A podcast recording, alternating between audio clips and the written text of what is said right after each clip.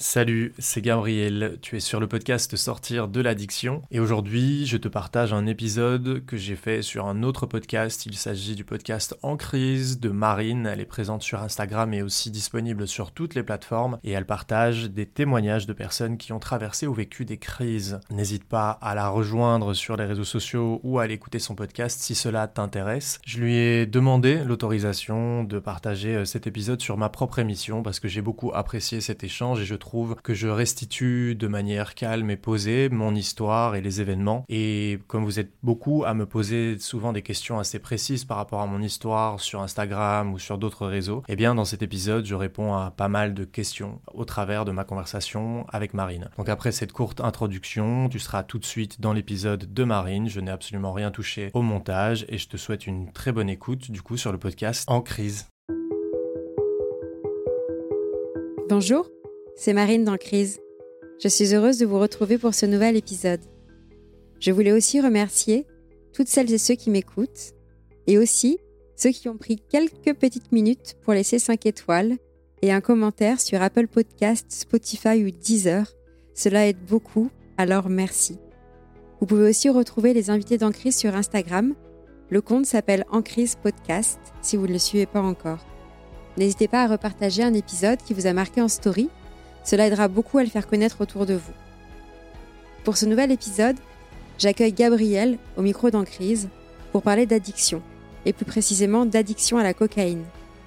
J'avais plein de questions pour Gabriel. Pourquoi commence-t-on à en prendre? Comment se crée l'addiction? À quel moment on prend conscience que la consommation n'est plus sous notre contrôle? Gabriel répond à toutes ces questions dans l'épisode. On y parle aussi du monde de la fête, de toxicité familiale et amicale, ou encore de prise de conscience et découverte de soi pour ne plus être agi par notre passé. Vous écoutez En crise, le podcast pour aider à remettre du sens quand il n'y en a plus.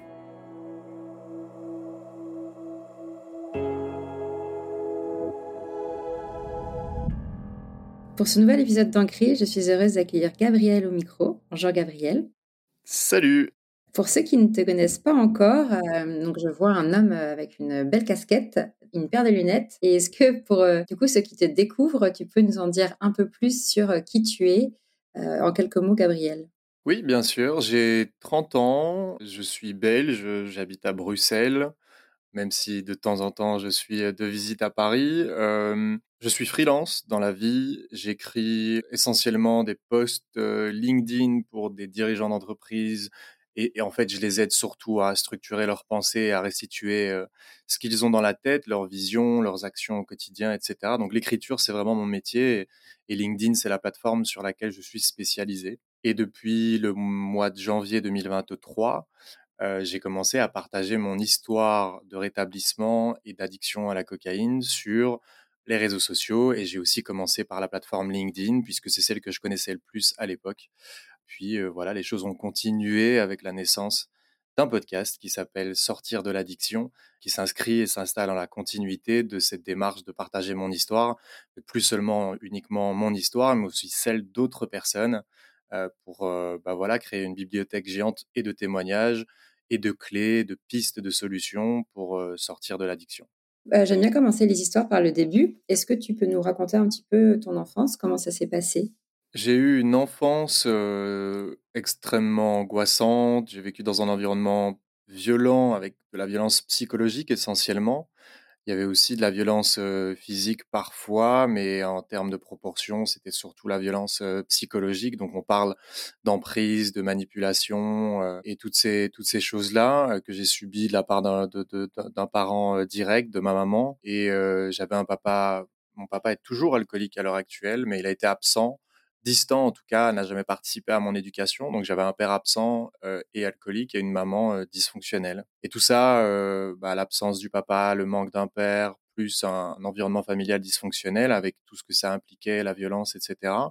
Bah, ça m'a plongé dans, dans un état de sidération en fait permanent puisque on ne comprend pas, je ne comprenais pas ce qui se passait. Je comprenais pas pourquoi j'étais aussi mal, pourquoi il y a rien qui allait dans ma vie, pourquoi j'avais des angoisses en permanence, pourquoi est-ce que pourquoi est-ce que j'étais autant désorienté vis-à-vis du reste du monde. Je ressentais un profond décalage évidemment avec avec les gens qui m'entouraient. Euh, et j'ai pas compris avant l'âge de 25 ans tout ce que ça représentait et quel était en fait le problème. C'est seulement vers l'âge de 25 ans, enfin l'année de mes 25 ans, que j'ai mis des mots sur tout ce qui était confus dans ma tête et tout, tout ce désordre-là avec tout ce que ça implique. Euh, j'ai en, lisant pas mal euh, de bouquins et en cherchant des réponses, bah, j'ai commencé à avoir mon histoire inscrite dans des livres euh, pour la partie emprise familiale. Et puis j'ai raccroché des événements à, la théorie que je lisais dans les bouquins et à d'autres témoignages. Et puis voilà, le, ciel m'est un petit peu tombé sur la tête à, à ce moment-là. Tu avais des frères et sœurs? Non, j'ai grandi comme fils unique. Donc effectivement, de...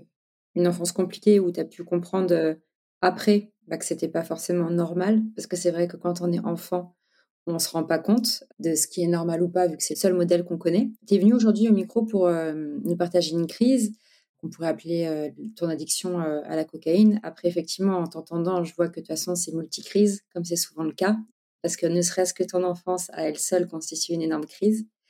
Je te laisse nous raconter, mais j'imagine que les deux sont aussi très intrinsèquement liés. Je te laisse commencer à nous raconter euh, où tu souhaites faire démarrer cette, crise euh, d'addiction. C'est vrai que les deux, il y a la crise euh, et en prise familiale et puis la crise, la crise addiction. Les deux se chevauchent et l'une précède l'autre en fait.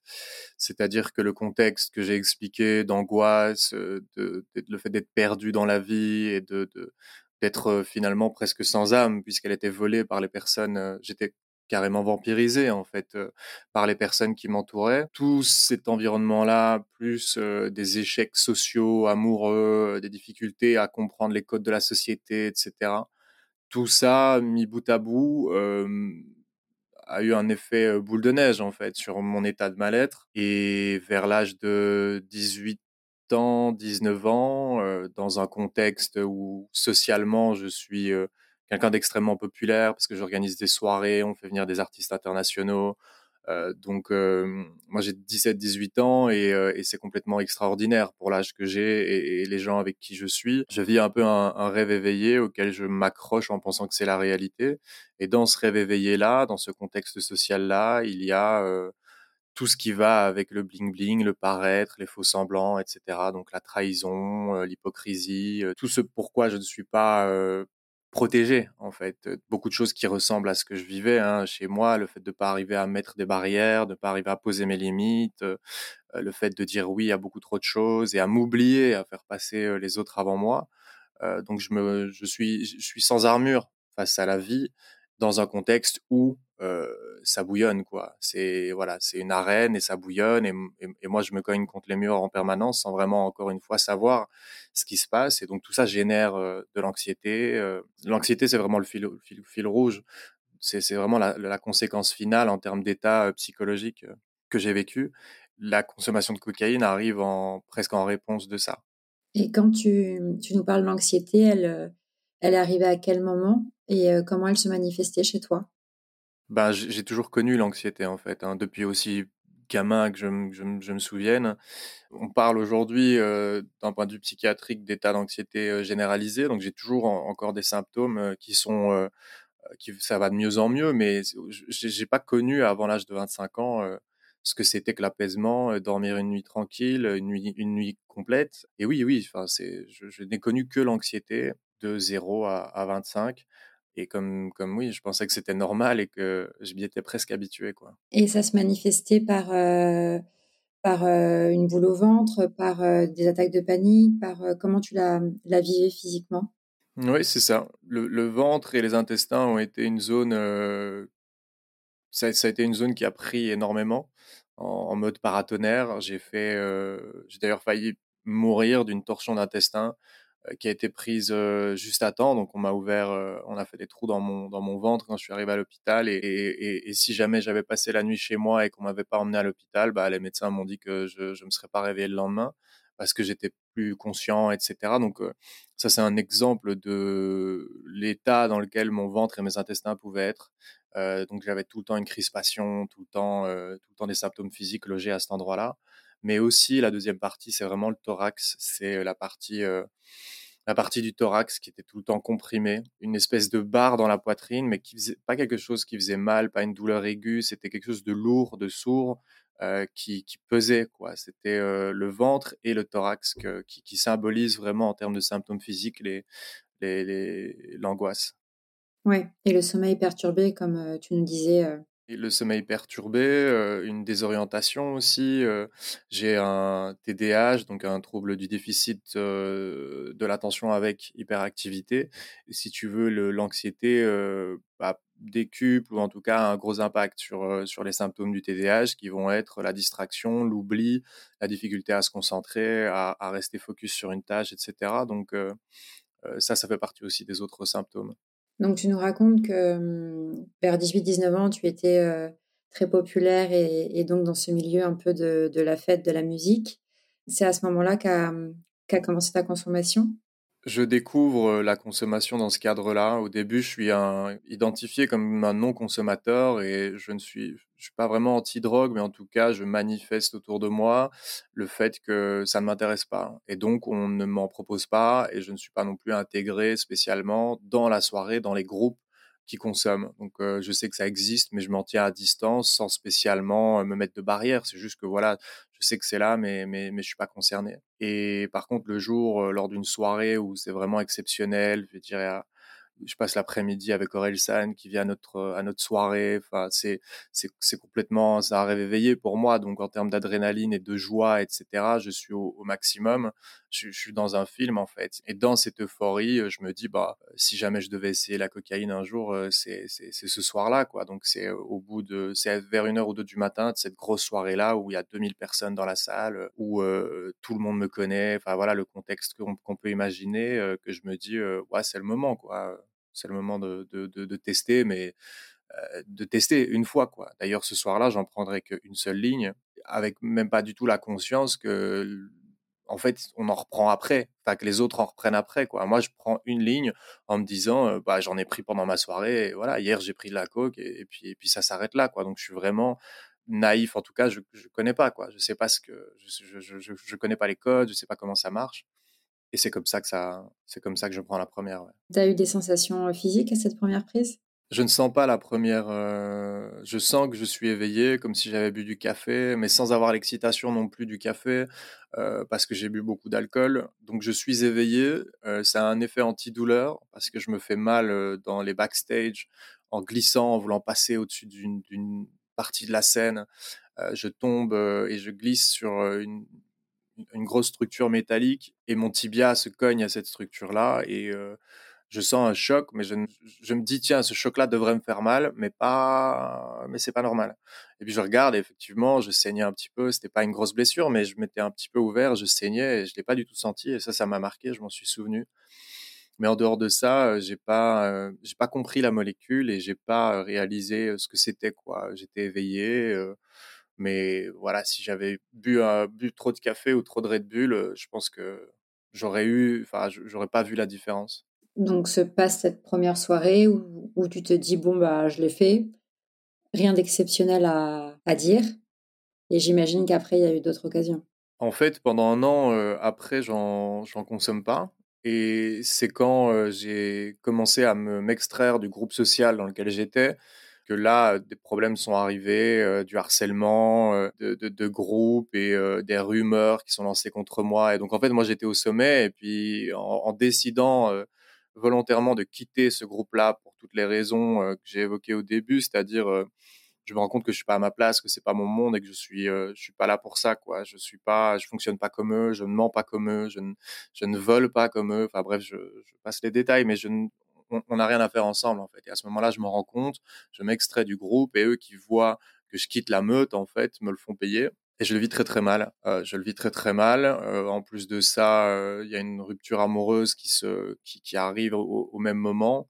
Je, je vis pas bien du tout les choses quoi. Et c'est à ce moment-là que je me dis il me faut, enfin, je suis foutu, euh, foutu pour foutu, euh, autant, euh, autant y aller, quoi. Et donc, je, je, je, demande, je suis dans un contexte de soirée parce que j'ai pas totalement quitté ce monde-là.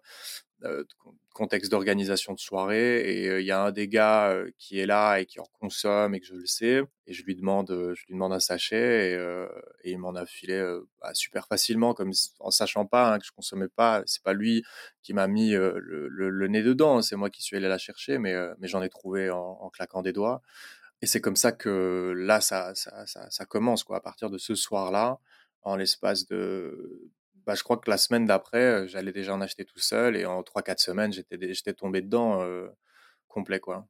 Et du coup, cette deuxième fois où, où tu en achètes, là, tu en as consommé plus qu'une ligne, comme tu nous expliquais ou... Oui, oui, bah, les deux, trois premières fois, j'y suis allé à tâtons parce que si t'en prends un peu trop, ça te pète quand même fort à la tête. C'est pas, c'est pas un jouet, quoi. C'est assez puissant, cette, cette drogue-là. Mais rapidement, euh, t'augmentes les doses, quoi. Il y, a quand même eu un... J'y suis allé crescendo, en fait. Au début, c'est, c'est 3, 4, 5 lignes. Et puis, en termes de, de, quantité, c'est t'achètes une boulette qui va représenter plus ou moins un gramme et tu la divises à deux. Donc, tu payes ça avec quelqu'un d'autre et tu gardes un demi-gramme et l'autre garde le demi-gramme. Et ce demi-gramme-là, au début, bah, on le garde pour une autre soirée parce qu'on n'a pas tout utilisé le premier soir. Et puis, au, fur et à mesure, le demi-gramme, on, le consomme dans la soirée. Et puis après, le demi-gramme devient plus assez. Donc, on achète un, mais pour soi, on le partage plus. Et puis, les, les années avancent et euh, à côté de ça, on, on, on prend euh, de, enfin, je prenais de l'ecstasy et, euh, et puis les quantités, les doses et la fréquence augmentent au fil du temps. Quoi. Le corps en a plus besoin, on a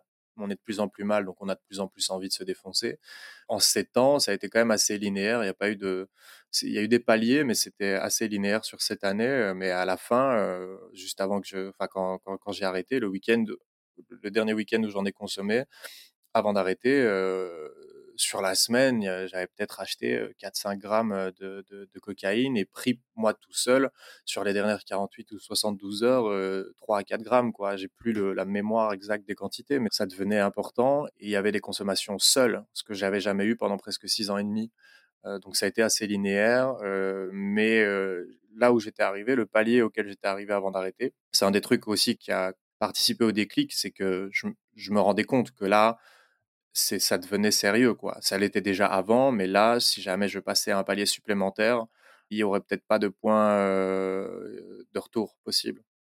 Ces premières fois où, tu as commencé à, mmh, donc à retester, puis où là, ça a commencé à s'accélérer pour devenir une consommation, une vraie consommation, est-ce que tu arrives à te rappeler quelles ont été tes sensations et qu'est-ce qui a fait au début que tu t'es dit, bah en fait, je veux plus faire une soirée sans parce que c'est chiant. Enfin, est-ce que tu arrives à te rappeler c'était quoi ces premières sensations et pensées qui ont fait que tu t'es dit bah en fait je vais le faire souvent? Les, premières sensations avec la cocaïne, c'est que bah, ça répond à mon problème. Ça me dévie, si tu veux, de euh, cette angoisse et de cet état et de, de, cette douleur que je ressens physiquement, mentalement. Euh. Il y a cet effet euh, de boostant, c'est-à-dire une dopamine au plus bas déjà de base à cause d'un état dépressif, à cause de l'angoisse, à cause de la multiplication des soirées sous alcool, à cause des trahisons sociales, etc. Donc déjà là, j'étais quand même très affaibli et, très mal en point. Et donc il y a l'aspect euh, dopaminergique et, boost de la, de, la cocaïne qui te fait revenir à un état d'excitation. Et donc tu vois, tu retrouves de l'élan, de la pêche, etc. Donc ça, c'est un truc qui, m'a fort marqué au début. Et donc j'ai réalisé assez vite qu'il y avait cette capacité avec le produit. Et donc, quand tu te dis, ah bah tiens, avec ce produit-là, j'arrive à revenir à un état normal, tu, tu as envie de recommencer, puisque c'est le seul truc qui, à ce moment-là, t'apporte le retour à une, à une certaine normalité. Et dans un deuxième temps, je me suis rendu compte que mmh, ce que je cherchais, c'était que ça me fasse mal, que ça me tape en fait, que ça, que ça me tape vraiment la tête. Et, et j'avais ce truc de je, voulais me faire mal et que ça fasse plus mal que la douleur que je vivais. Et donc il y avait ce, truc un peu de fenêtre d'Overton, c'est-à-dire euh, si tu as quelque chose d'horrible, quelque chose d'un peu moins horrible va avoir l'air peut-être euh, faible à côté. Et c'était un peu ce principe-là. Il fallait que je m'éclate à la cocaïne pour que les problèmes que je vivais et la douleur que je vivais soient amoindris à côté de la douleur, de la violence de la cocaïne. Et donc il y a ce truc, cette ambivalence entre la douleur et le plaisir avec la cocaïne que moi j'avais au début. Et c'est pour ça que je m'en sers. Quoi. Et mmh, tu nous racontes que donc après, pendant six ans, ça a été euh, un peu crescendo euh, avec un palier quand il y a eu la consommation qui est devenue seule. Est-ce que pendant ces six ans, euh, il y a des moments où tu, où tu, as eu un peu des alertes de te dire en fait j'en prends trop, c'est pas normal, ou tu étais complètement avec des œillères? J'étais avec des œillères pendant trois, peut-être 3-4 ans.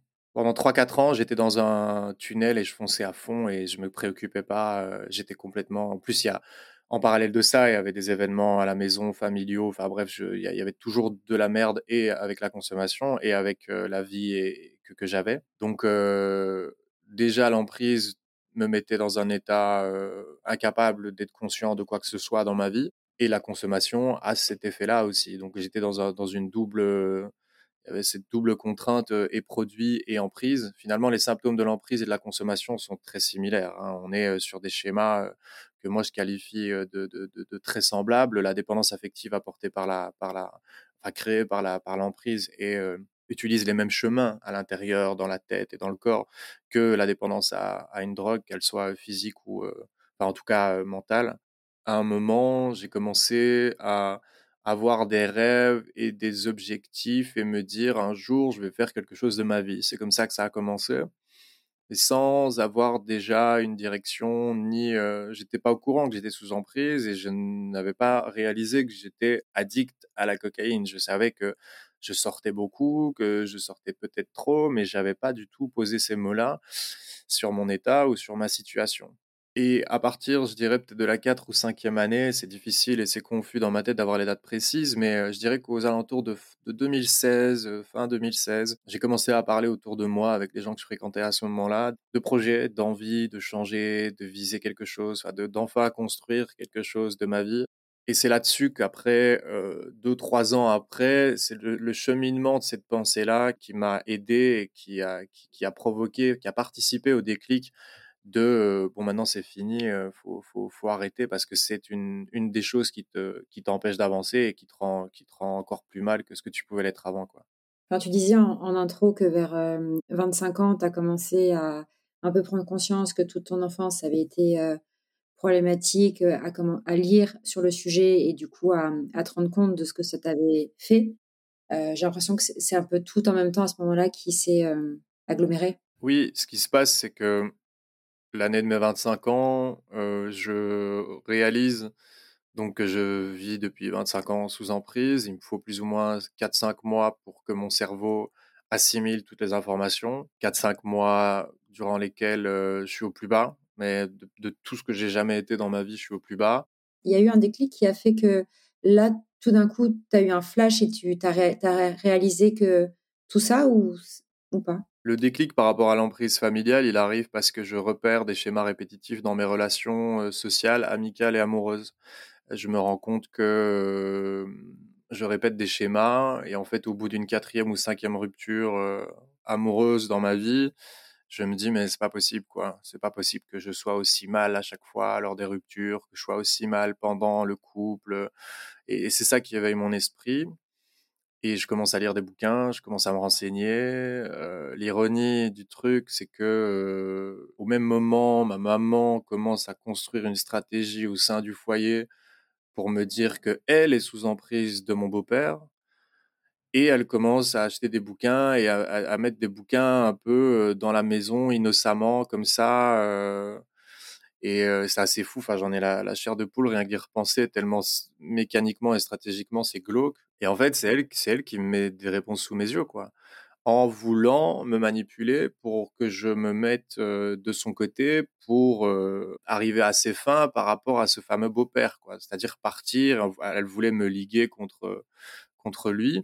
Et quand j'ouvre ces bouquins les premières fois, sans rentrer dans le sujet du, du, mot que je vais citer parce que c'est pas le truc et, que je l'aime pas au final, mais moi je trouve des réponses dans un bouquin euh, dont le titre c'est euh, 101 réponses sur euh, les pervers narcissiques.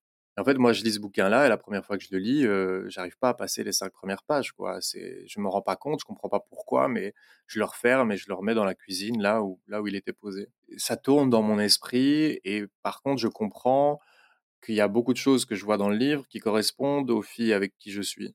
Et donc je me concentre sur les filles. Je me concentre sur les filles, sur mes couples, et je me dis, ah, mais putain, en fait, je raccroche plein d'éléments que je vois dans la théorie et dans les choses qu'on qu voit, les témoignages que je lis, au couple. Mais pas capable d'accepter la réalité de la maman, quoi. Impossible. J'étais pas prêt, c'était trop lourd, c'était trop énorme. Je prends les dispositions vis-à-vis -vis de, de, la fille avec qui je suis à ce moment-là et qui m'amène à me poser des questions. Je la quitte. Pour la première fois de ma vie, je pose mes limites avec quelqu'un. Et puis après, je mets de l'ordre aussi dans ma vie amicale avec les amis, etc. Pareil, je pose mes limites, je quitte des gens, je, je, je, je reprends le contrôle sur certains aspects.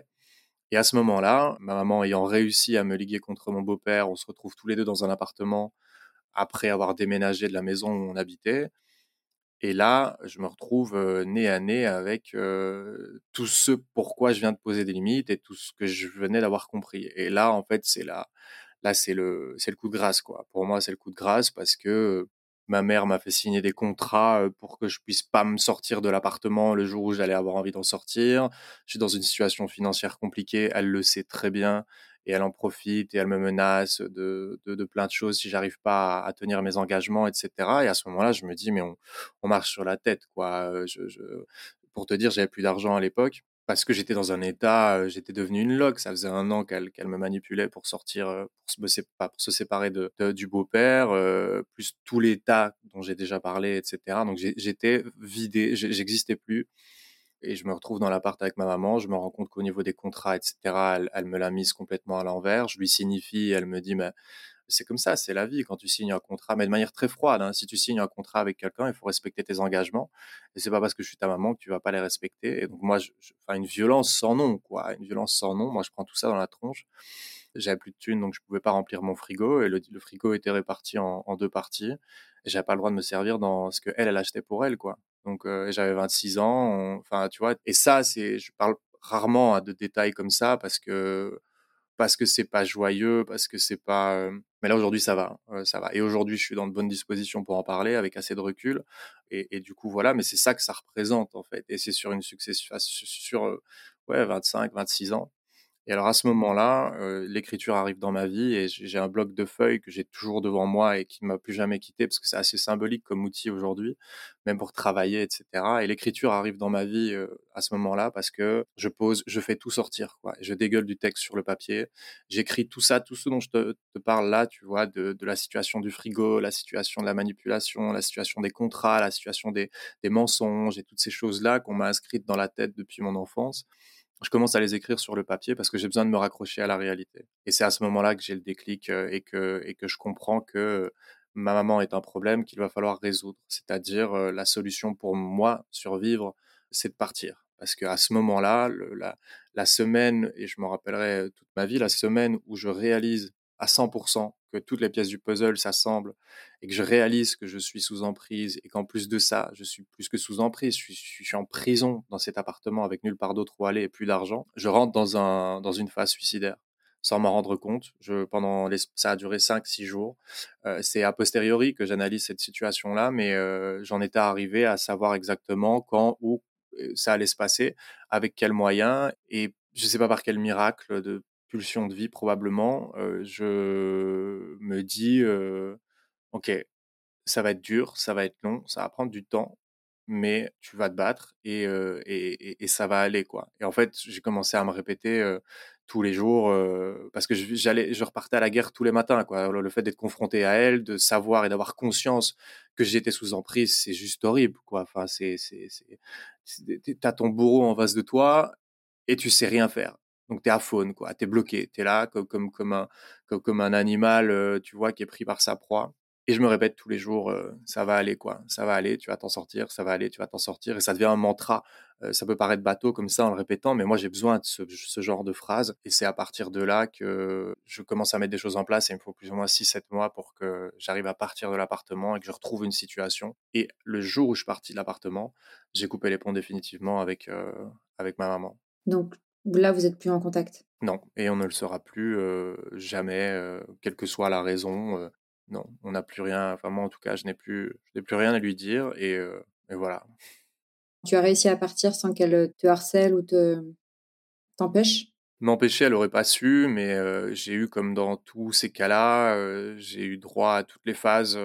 C'est-à-dire que quand, quand, une personne comme ça, quand un, donner le mot, un bourreau se rend compte que sa, que sa proie s'en va, elle durcissait le ton, c'est-à-dire elle devenait de plus en plus agressive et ses attaques devenaient de plus en plus virulentes. et lorsqu'elle a compris que je m'échappais, en fait, j'en ai, pris de plus, j'ai pris de plus en plus cher. donc c'était des attaques, c'était faire revenir des dossiers de l'enfant, c'était de toute façon, c'était voilà, voilà, de la violence verbale comme j'en avais toujours eu. Mais là, ça s'était intensifié parce que ce qu'il y a aussi, c'est que j'étais plus un gamin de 4, 5, 4-5 ans, j'avais plus qu'à 14-15 ans, j'étais plus un jeune adulte de 18 ans, j'avais 25 ans. Donc physiquement, euh, je devenais un homme et donc elle avait plus la même personne en face de, en face d'elle.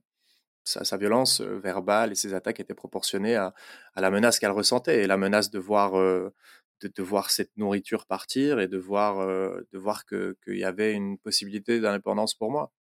Et après ça, lorsque je suis parti, ça a été des messages, des mails, des, bombes comme je les appelle, c'est-à-dire c'est des, des, trucs très froids, mais très blessants, quoi. Enfin, des trucs, c'est, t'as un frigo qui te tombe du dixième étage sur la tête, quoi. Quand tu l'ouvres, tu t'en prends plein la gueule sur des trucs qui te touchent à des endroits stratégiques très précis, qui vont toucher ton estime, qui vont toucher ta personnalité, ton identité, etc des choses sur lesquelles elle avait l'ascendant pendant tout un moment. Et j'ai eu des mails de, ce, de cet ordre-là.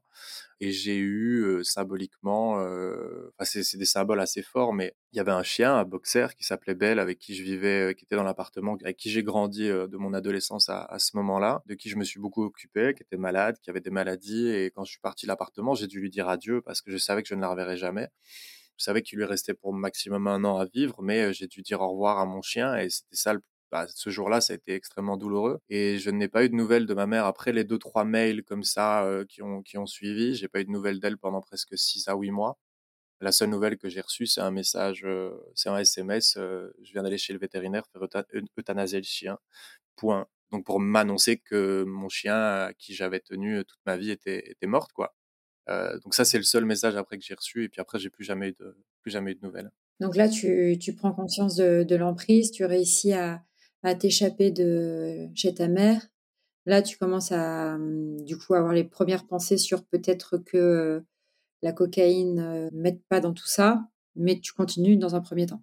Oui, tout à fait. Ben, déjà, il faut que j'encaisse. Il faut que j'encaisse la solitude, il faut que j'encaisse la dépendance affective, parce que quand tu sors de l'emprise, c'est un truc assez paradoxal, mais tu dois t'arracher une partie de ta vie pour pouvoir survivre. Donc, c'est comme si tu devais te tuer pour pouvoir survivre. C'est vraiment, c'est comme si on te disait, la seule solution pour survivre, c'est de sauter de la montagne sans filet, quoi.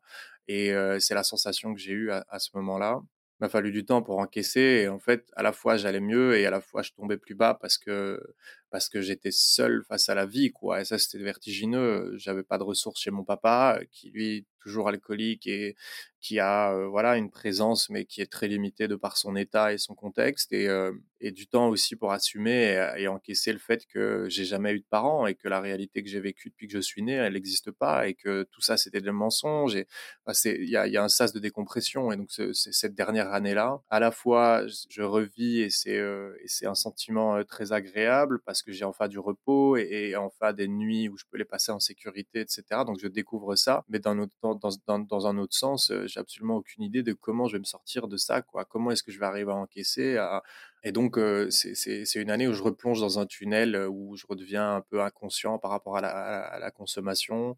Et ouais, ça dure encore un an et demi, je pense, avant que, avant que j'arrête définitivement. Et là, les derniers 6-7 mois, là, la consommation augmente quand même fort. Avant les derniers mois qui ont été exponentiels, ton contexte de consommation, c'était toujours en soirée avec des gens? Ma consommation a toujours été festive, oui. a toujours été dite festive, ou en tout cas en contexte de soirée. Mais après, le truc, c'est qu'au début, c'est oui, tu fais ça qu'en soirée le vendredi, puis ça devient le vendredi, samedi, et puis c'est à la fin, c'est du mercredi au dimanche. Donc la vie devient une soirée à ce moment-là, même si ça reste que festif. À savoir qu'il y a les afters, qu'il y a les afters d'after, et puis qu'après qu'on retourne en soirée, donc on dort pas pendant 24, 48 heures, 72 heures. Et comment tu vivais les descentes? Ah bah je prenais cher, quoi, tout le temps, tout le temps, tout le temps, tout le temps, chaque semaine, euh, euh, depuis le départ. Mais c'était pas une raison qui te disait ah c'est relou, peut-être que ce serait mieux de pas consommer? Bah non, bah non, bah non, sinon j'aurais pas continué. Non, vu la gueule des afters, euh, vu la gueule des, des, des descentes, bah non, ah non, non. Comment t'expliques après que ce soit parti en exponentiel avec une consommation hors soirée?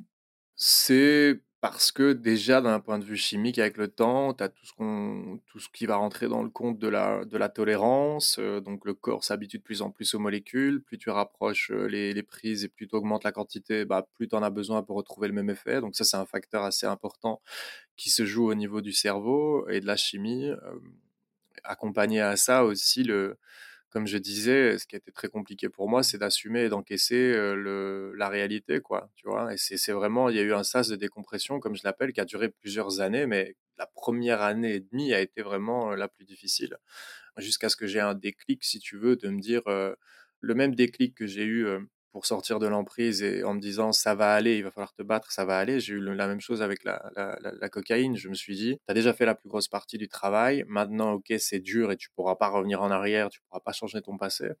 Mais il va falloir aussi changer de vie arrêter les consommations, arrêter de, de, de, fréquenter les gens que tu fréquentes. Et c'est un peu dans le même état d'esprit que après une soirée traumatisante pour moi, je, je, je me dis, ok, là, tu es allé trop loin et maintenant, maintenant voilà, tu vas tout reprendre en main dans, dans, ta vie. Et comment s'est passé l'arrêt? L'arrêt de la, la, conso, il se fait après un week-end de 2-3 jours.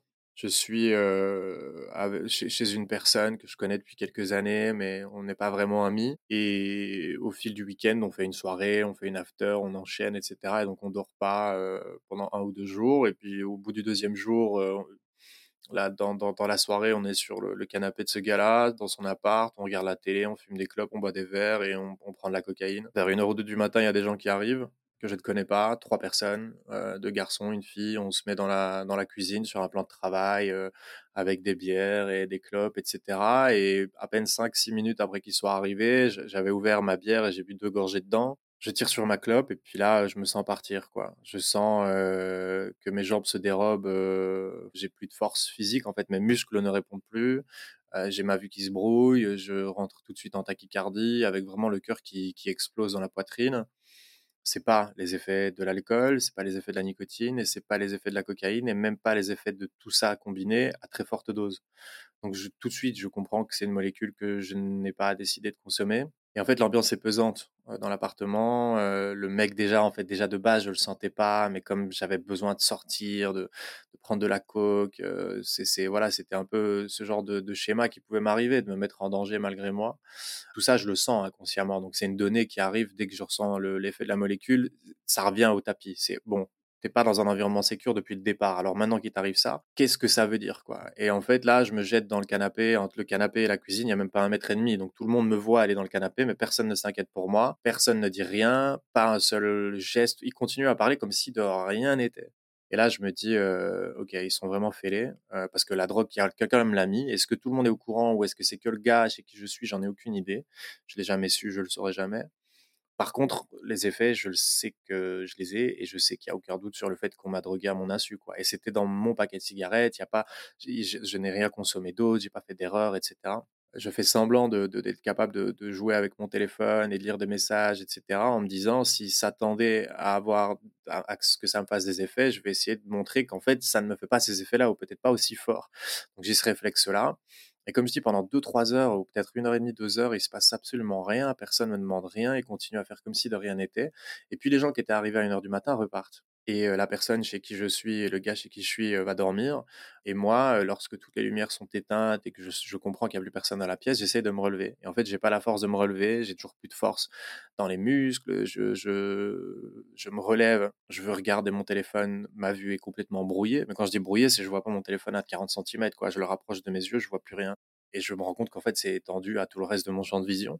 Et à ce moment-là, j'essaye de reprendre mes affaires et de vouloir sortir. Et je vois qu'en fait, c'est barricadé, quoi. C'est fermé, c'est doublement fermé à clé, qu'il y a des trucs devant la porte. Puis je veux aller dans, aller toquer à la chambre du gars chez qui je suis. je vois qu'il a aussi bloqué sa porte. Et là, je me dis, mais waouh, on est dans un film, quoi. Je, je, je, je, je me suis dessus, en fait, littéralement. Et je pense qu'il y a une chose, c'est de sortir. Je le réveille, en fait. Enfin, je le réveille faussement. Et puis je reçois, j'ai un gars devant moi qui fait comme si de rien n'était et qui en fait s'attend sûrement pas à ce que je sois debout à ce moment-là, quoi. Parce que la manière dont il réagit, c'est, il réagit dans un état d'étonnement et en fait directement il me rentre dedans. Il est agressif. ouais, mais pourquoi tu me réveilles, nanana. Enfin, genre il retourne la situation contre moi. Et là, tout de suite, en fait, tous les trucs, même si je suis dans un état second, tous les éléments, tous les red flags que j'ai, c'est des red flags que je connais, c'est des situations que je connais, donc je comprends totalement la situation et je me dis, ok, mon objectif c'est de sortir de l'appartement. Et en fait, le problème, c'est que j'arrivais plus à parler. La drogue me faisait tellement d'effet que j'étais à faune. Mais j'essayais de parler, je bégayais, j'avais même pas les premières syllabes qui, qui sortaient de ma bouche. Et, à un moment donné, il y a des mots qui arrivent à sortir et je m'énerve et je dis maintenant, tu, tu, me fais sortir, quoi. Tu m'ouvres la porte. Et je répète, tu m'ouvres la porte deux, trois fois de manière assez, assez vive. Et, à un moment donné, il craque, quoi. Il m'ouvre la porte on arrive devant la porte, il, essaye de, me retenir et puis il me gueule dessus en me disant que j'ai essayé d'ouvrir la porte. Sa porte était un, peu griffée et il me dit, enfin, il essaye de me mettre sur le dos le fait que sa porte est griffée parce que j'ai voulu m'échapper. Enfin bref, on est vraiment dans un film. Je sors, je fais le trajet, j'ai deux kilomètres à faire à pied jusque chez moi et je rentre chez moi en regardant le trottoir, en retenant, en me remémorant, si tu veux, le trajet jusqu'à chez moi en suivant les pavés du sol. C'est-à-dire en me disant, bah, si jamais je vois plus les pavés, c'est que j'ai passé telle rue. Le problème, c'est qu'il était quoi Même entre, entre, 4, entre 3 et 5 heures du mat. C'est qu'il y avait des bagnoles, c'est qu'il y avait des gens dans la rue, j'étais en angoisse totale, j'ai cru que j'allais crever. Enfin bref, je suis dans un état euh, catastrophique, un état de stress et d'angoisse, en me disant euh, la survie, c'est rentrer chez moi, être dans ma chambre, fermer la porte à clé et, et, aller me, me, protéger. J'arrive chez moi, je réussis à rentrer chez moi avec la mémoire du, du sol et il faut 3-4 heures avant que les, les, les effets s'estompent et que je récupère la vue, que, que l'angoisse redescende et que je, réalise, que je sorte de mon état, de l'état de la molécule combiné avec tous les autres trucs que j'avais pris le week-end euh, s'estompe. Et c'est ce jour-là, en fait, que je me dis, OK, c'était la dernière fois. Tu es allé trop loin, tu t'es remis en danger avec des, avec des trous du cul. En plus, tu le sais, je commençais à savoir tous ces mécanismes-là dont j'ai parlé, de, de, de, dysfonctionnels, de ne de, me, de, pas faire attention, de pas me protéger, pas mettre mes limites. Et là, je me dis, en fait, c'est aujourd'hui, quoi. C'est aujourd'hui, tu arrêtes. c'est fini. c'est fini de, fréquenter ces gens-là et de, consommer de la cocaïne. C'était hyper flippant cette histoire. Et tu as compris après coup ce que c'était et qu'est-ce qu'il voulait Non, je ne l'ai pas compris. Je l'ai pas compris. Il y a plein de possibilités. Euh, je n'en ai absolument aucune idée. Ce que j'ai fait, c'est que des années plus tard, j'en ai parlé à, à, des gens de son groupe d'amis, euh, pas à lui, parce que je connaissais la réaction, le fait de nier, enfin, je savais très bien qu'il n'y aurait eu aucune discussion possible, mais je connaissais des gens de son groupe d'amis et je suis allé les trouver en leur disant J'attends rien de vous, je viens pas pour foutre la merde non plus, mais je viens juste vous expliquer mon histoire, vous expliquer ce qui s'est passé ce jour-là. Vous en ferez ce que vous voulez, mais au moins, euh, je suis pas le seul à le savoir, et voilà quoi. Puis lui a été mis au courant, une fois il est venu me menacer en plein, en plein centre de, ville de ma ville à Liège, et la première chose qu'il a fait, c'est me menacer, quoi, en me disant T'as pas le droit de parler, c'est pas vrai. Enfin, il a essayé de retourner la situation. C'était, c'était les, seuls, les seuls éléments de réponse que j'ai eu, c'est une confirmation qui s'attendait pas à ce que, ce que j'en parle, quoi. Donc là, ça a été le déclic et tu te dis que c'est, c'est fini. Comment se, se passe le sevrage? Le sevrage, il se passe que je coupe tout avec le reste du monde. Je vis dans un loft où on partage à quatre dans le centre-ville de Liège, donc j'ai 350 mètres carrés, quand même chance de fou parce que si j'avais été dans un petit appart, ça aurait été galère. Donc je suis dans un environnement où en étant à l'intérieur, j'ai quand même énormément d'espace et, et, un endroit protecteur à mon sens. À ça, je, donc je coupe tout et je fréquente plus personne, j'arrête de sortir, je ne le fais pas intentionnellement, mais à ce moment-là, je ne bois plus d'alcool non plus. Je me dis juste qu'en fait, il faut que j'arrête de me mettre dans des états seconds et que, du moins dans un premier temps, pour récupérer mes esprits et, et arrêter d'associer quoi que ce soit au contexte de fête. Et donc, l'alcool en faisait partie à ce moment-là, il y a quelques semaines plus tard, euh, après cette soirée, après l'arrêt, il y a une, une colloque qui arrive, qui s'appelle Sophie, qui est passée sur, euh, sur mon podcast, qui, euh, elle arrive de Bruxelles et vient d'arrêter l'alcool après 25 années d'alcoolisme. et donc, en fait, on va se soutenir pendant quelques mois, elle qui arrête l'alcool, moi qui arrête la coke, et je lui explique mon histoire, elle m'explique la sienne et tout. Donc ça, c'est un soutien assez, assez important. Puis il y a le sport. le sport, j'ai toujours fait beaucoup de sport quand j'étais gamin. J'ai arrêté forcément beaucoup à l'adolescence et, et j'avais repris jeune au début de la vingtaine un peu le vélo de temps en temps. Je recommence le vélo en fait, 30 minutes le matin, 30 minutes le soir, et puis au fil des semaines, je commence à avoir cette, cette envie de performance et de reprendre le contrôle sur mon corps, et donc ça m'aide aussi, si tu veux, à ne pas juste boire une bière ou pas sortir, ou c'est un truc supplémentaire. Le fait de sentir que mon corps est capable de faire quelque chose, d'accomplir quelque chose, ça faisait longtemps que je n'avais pas senti ça. Et, donc ça, c'est aussi un autre élément qui m'aide à, à, pas avoir envie de sortir et pas avoir envie de, retourner me défoncer. Pour être totalement transparent, je vis pas un sevrage. Bah, c'est toujours compliqué hein, quand j'explique ça parce que pour les autres qui vivent l'horreur dans, dans, un sevrage, je souffre pas du manque de cocaïne. Pour être très franc, j'en ai envie. Hein. J'en ai envie, j'y pense tout le temps, pendant très longtemps. J'y ai pensé pendant presque deux ans. C'est aussi sûrement lié à, cette histoire de, sortie de l'emprise parce que les, conséquences et les difficultés liées à la sortie de l'addiction c'est quand même beaucoup plus. Euh, en fait, c'est compliqué hein, de, comparer, mais moi, je l'ai vécu de manière plus, euh, facile de sortir de l'addiction euh, parce que juste avant, j'avais vécu le pire, quoi. En t'écoutant, enfin, je vois vraiment en quoi résonne la toxicité maternelle et, et de la cocaïne, quoi, et que les deux sont partis ensemble. Pour celles et ceux qui écoutent cet épisode et qui peuvent être dans cette situation de, de consommation euh, qui détruit ou qui peuvent avoir des proches qui sont dans cette situation, qu'est-ce que tu aurais envie de leur partager? C'est toujours compliqué hein, de donner des, conseils encore plus sur ce sujet de, l'addiction parce que tous les cas sont différents, un cas n'est pas l'autre on n'est pas addict pour les mêmes raisons, on n'est pas addict aux mêmes produits.